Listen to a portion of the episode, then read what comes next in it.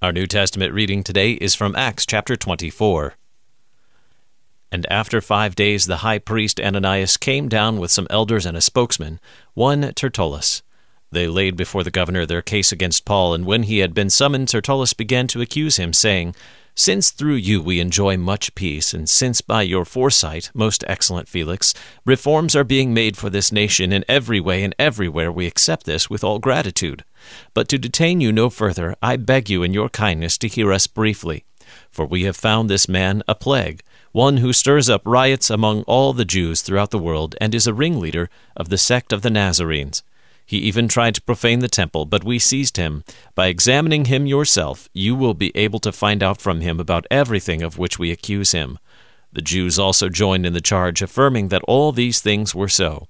And when the governor had nodded to him to speak, Paul replied, Knowing that for many years you have been a judge over this nation, I cheerfully make my defense.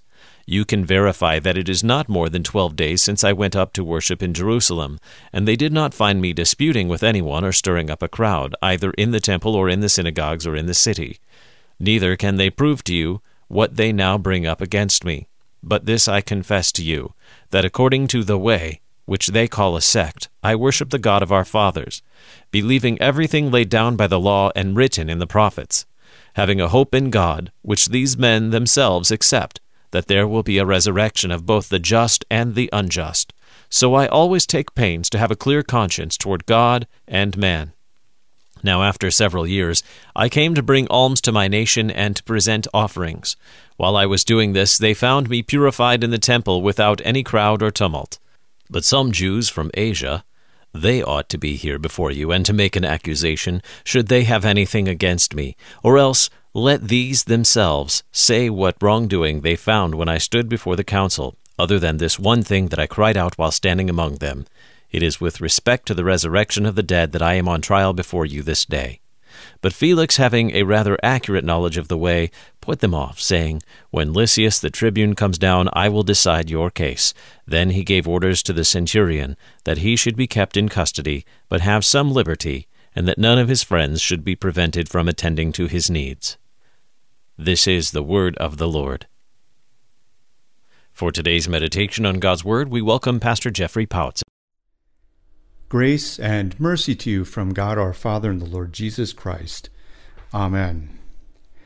It is written in Acts 24, verse 16. The Apostle Paul says, So I always take pains to have a clear conscience toward God and man. Thus far, the text. Amen. Oh, to have a good conscience it is something we all desire. It's something that we should expect when we go to church from our pastors themselves, that we would be delivered a good conscience, a good conscience before God and a good conscience before man. And today, the Apostle Paul has been dragged into court. He is standing before the Roman governor Felix at Caesarea.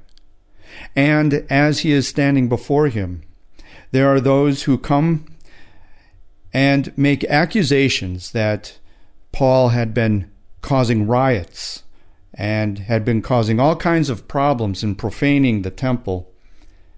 But it wasn't true.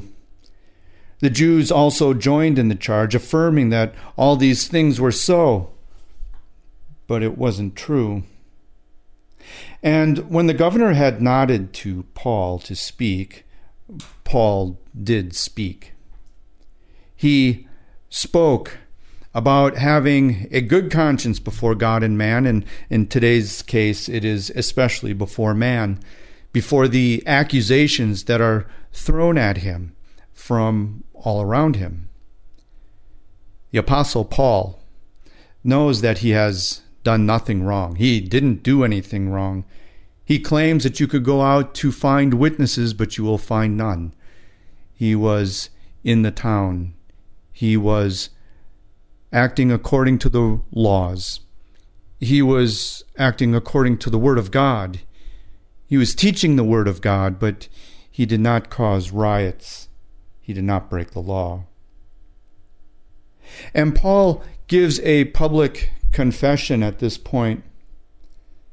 Because what is ex- unexpected in this text, after all these accusations, is that Paul would have a good conscience, that he would feel good about himself even though all the accusations are there. He says, How does he live before all of these men with a good conscience when accusations are being thrown? First, he said he had been up at the temple, he had been there to receive from God.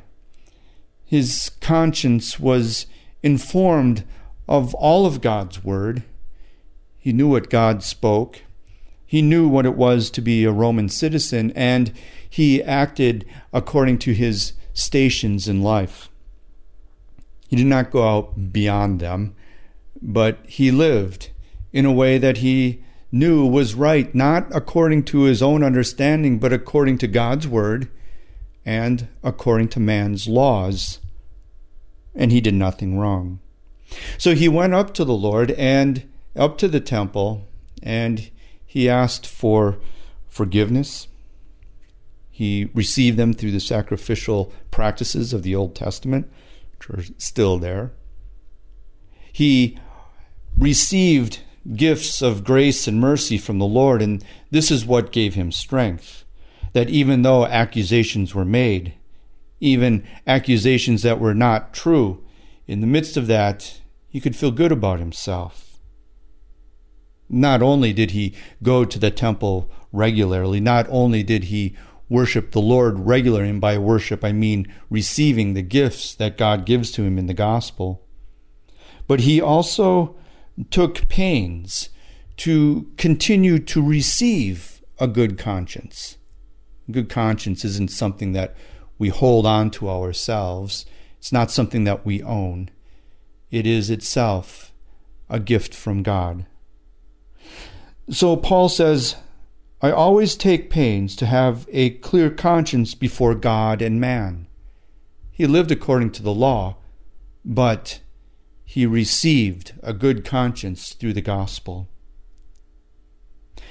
May you also, on this day, whatever the accusations that are being made against you, may you most importantly receive a good conscience before the Lord. If you've done something wrong, you may be forgiven. Have you not done something wrong but have been accused? Know that what your Lord says is more true than the accusations. The Lord bless you this morning and throughout your day with a good conscience in the name of Jesus Christ our Lord. Amen.